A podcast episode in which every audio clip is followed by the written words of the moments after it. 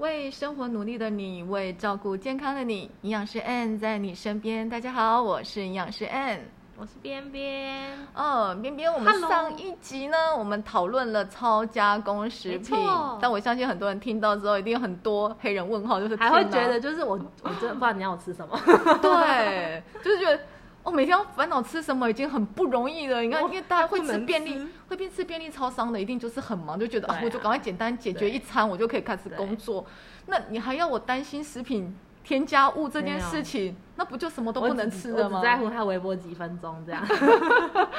然后那好不好吃这样，嗯它菜有没有变色这样，对不对？哈，所以其实感觉上，如果我还要再去去记忆、去去看那个营养标示，嗯然后去挑那个超价那个食品添加，我觉得这样人生好难哦对，太难了，好，错人生不容易。好，所以呢，今天我们就要跟大家聊聊说，在这么多呃，就是微波食品啊、即食食品，有对我们大要我们怎么五招五个方法而已哦。好，很快的我们要跟大家分享怎么对聪明吃，怎么安心吃。好，第一买的时个，候要想想这个原则。对，来第一个，你这样想哦，呃。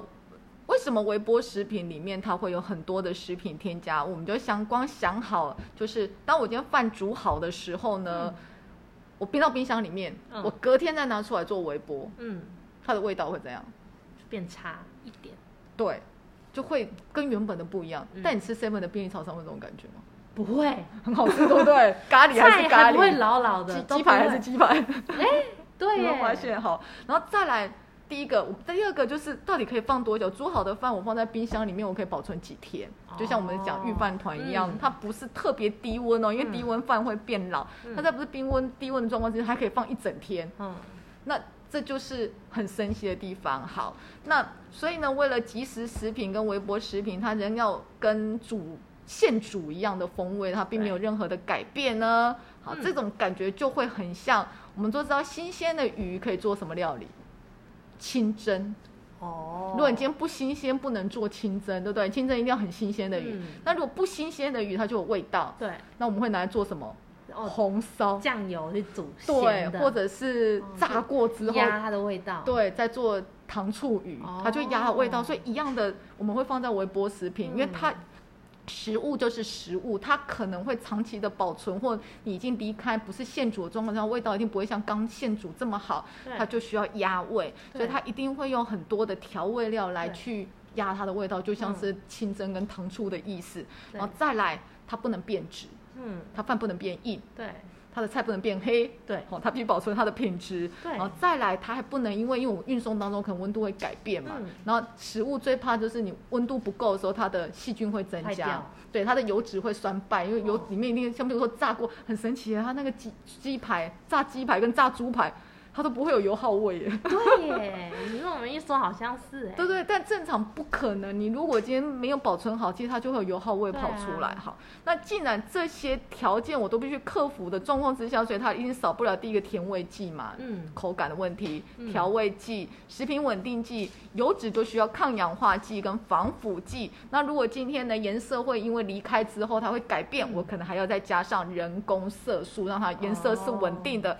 这么多加起来。五种添加物绝对跑不掉，嗯所以有的一看上去还十一种以上。好，那如果今天我每天都吃一样的东西，哦我每天都吃尾鱼玉饭团，假设因为 我很爱吃尾鱼御饭团，还沉浸在预饭团太多添加物的悲伤里。真的好。如果今天我每天都吃美鱼饭团，我可能就是每天每天每天都吃进同样的食品添加物，哦它是在我身体积，对，哎身体就开始不断的累积当中。好，那当然它就会出现有没有可能会有代谢不掉的问题？哦，因为而且还是同一种，一直对变多。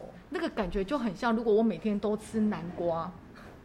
我每天都吃胡萝卜，对，你会发现皮肤会变黄，对，这就是最好的例子，就是我每天吃一样的东西，它就会有累积的问题，因为毕竟它是人工的添加物，它不是天然的哈、嗯因为好，所以第一个原则就是不要每天吃同样的即食食品，我不要每天都都吃吃预尾鱼饭团。对，假设我可以吃不同口味的鱼饭团，或者是我吃不一样的那个微波食品的口味，嗯。或者更简单的方式，我吃不要吃一样，我今天吃预饭团，明天吃三明治嘛。哦，对，跳着吃，跳着吃，那当然还是会建议偶尔吃。就真的，嗯我今天很忙的时候，我就吃便利超商。如果今天真的不是太忙，弯到旁边去买便当，其实也是不错，因为它至少是新鲜现煮的。对啊，哦，对不对？好，所以这第一个就是不要多吃一样的嘛，我换一下换一下，至少不会做累积，就是不要每天都吃南瓜风，险。对，不要每天都吃胡萝卜。哈，这第一个原则你。举的例子都是不好吃的 例子，第二个呢，当然就是因为它其实化学的东西，它就是需要身体的代谢嘛。嗯那我们知道身体最大的代谢器官就是肝脏，嗯，所以当今天代谢能力比较不好或者免疫能力比较差的人，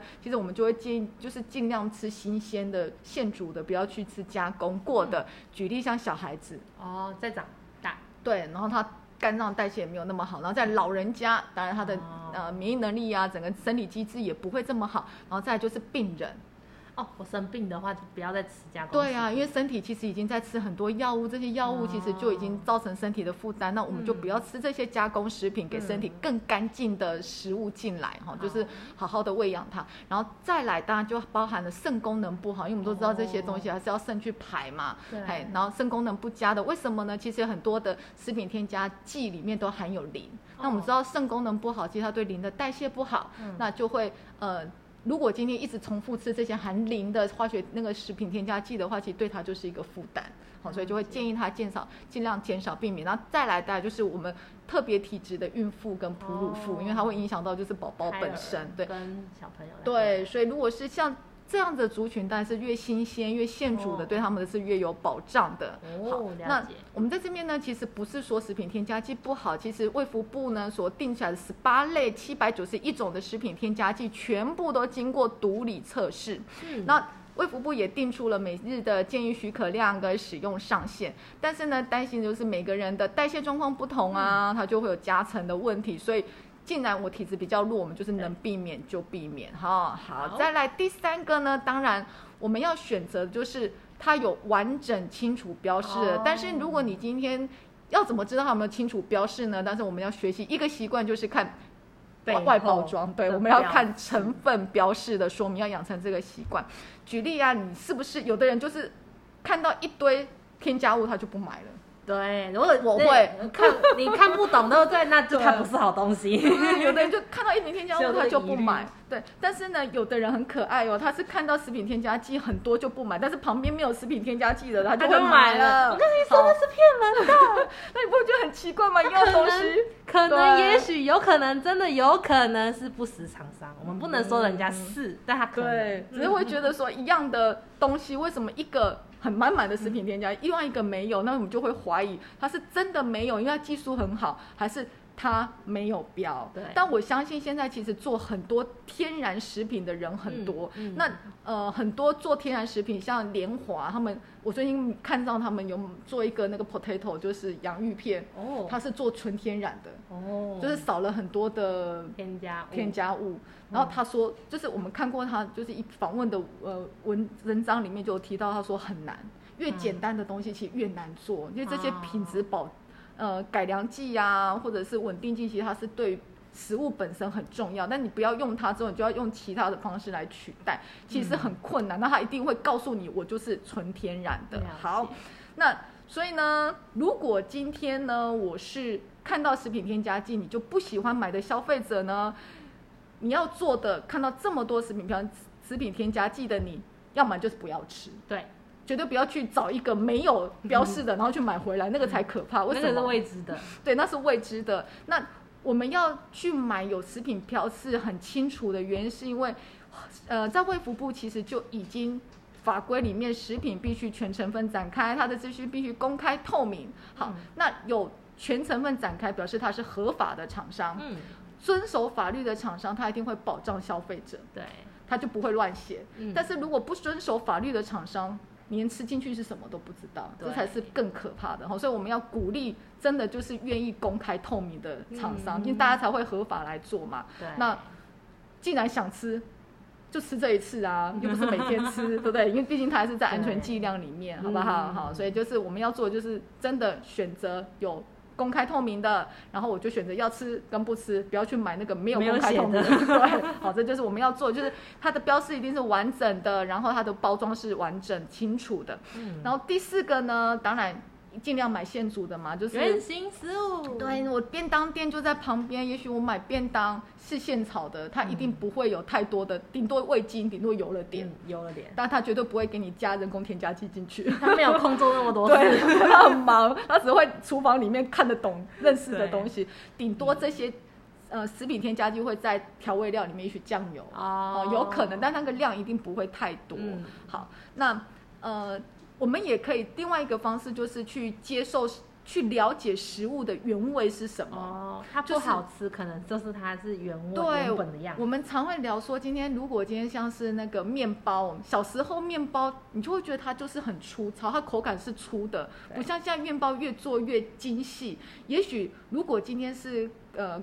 本身面包店师傅的技巧，他可能嗯用老面啊或什么方式，那另当别论。那就那个面包一定很贵。但如果今天面包又不是太贵，但它又做得非常的绵密，那我们你可以翻到后面去看它的营养标识，其实你会看到一些品质改良剂在里面，嗯它就是让面包变得更绵密。好，那这些呃可以不必用到的食品添加剂，譬如说。呃，为了香啊，为了甜啊，为了颜色啊，所以嗯香料、色素啊这些是可不加，就尽嗯量不要加。所以举一个很简单的例子，就是布丁。对啊，其实那你跟我说布丁的时候，我想说好像是哎，你看我嗯们买古早味那个布丁哦，两三天就要吃完的那个，对自己在家里做过布丁或对做过蒸蛋的，你会发现一定跟那跟个便利商店买到的布丁吃起来不一样。对那个布丁就是不要再咬了，越吃越越越抖越想吃的那个，影射它。真的口感完全不我必须一样。说，那当年的那个新闻有没有说话剂还是什么时候啊？他回了一次家出来，吃起来就不太一样了。真的，所以事实上，我们去就是，诶，食物的原本的味道是怎样子，它就一定是这样。当它今天味道改变的时候，它一定会有加了什么东西进来。那我们避免吃，就是尽量接受它原本的味道，所以记住它的味道。布丁是什么口感就是什么口感。好 哦，那在最后一个了，你就说那我就是吃到啦，然后我也希望能够加速它的代谢。诶，我们之前在讲解毒，因为所有的东西进到身体里面就是肝脏的事了，肝脏很辛苦，它要代谢这些呃化学的物质。好，那什么东西可以帮助肝脏代谢呢？其实十字花科的蔬菜，好，十字花科蔬菜，举例像譬如说花椰菜呀、呃高丽菜呀、白萝卜啊，好，因为它里面就含有银朵跟葡萄糖硫苷。嗯，好，那这些呢，其实它就是参与了肝脏。我们说肝脏解毒有两个阶段，它其实就是参与了第一个阶段。嗯第一个阶段呢，我们再帮它复习一次，就是把脂溶性的有毒物去转成水溶性的有毒物，对，然后水溶性的有毒物进到第二阶段就变成无毒的水溶性的那个成分，然后就代谢掉了。好，所以它是参与第一个阶段，赶快把这些转换成水溶性之后，赶快变成无毒就可以出去。好，所以十字花科的蔬菜我们可以用。呃，就是我可以搭着吃啊，或者是我中午吃泡面，我晚上就多吃一些十字花科的蔬菜。哈，这第一个它可以帮忙解毒。第二个十字花科蔬菜其实里面都含有丰富的钾离子。那我们刚刚讲超加工食品，其实它为了压味道嘛，所以它会用比较高的钠盐去搅味，那钾就可以去中和钠，所以它可以去哦消水肿啊，减少呃降低血压的作用，所以它其实还有平衡的作用在里面。了解。我嗯觉得我上了两篇化学课，所以我们帮大家整理一下，这五招是哪五招？第一个，不要每天都吃一样的超加工食品，就是不要吃一样的微波，不要吃一样的预饭团哈、嗯等等。然后再来，如果体质像譬如说我怀孕啊、孕妇啊、老人啊、小孩啊，就真的是尽量给他天然无添加的食物哈，减少它的堆积。然后再来，一定要标示清楚、包装完整，不要买那个零散的，里面加什么都不知道。嗯好，那再来就是尽量买新鲜现煮的，然后吃食物原本的味道，因为它改变，它不是那个样子，就知道它一定动了手脚在里面。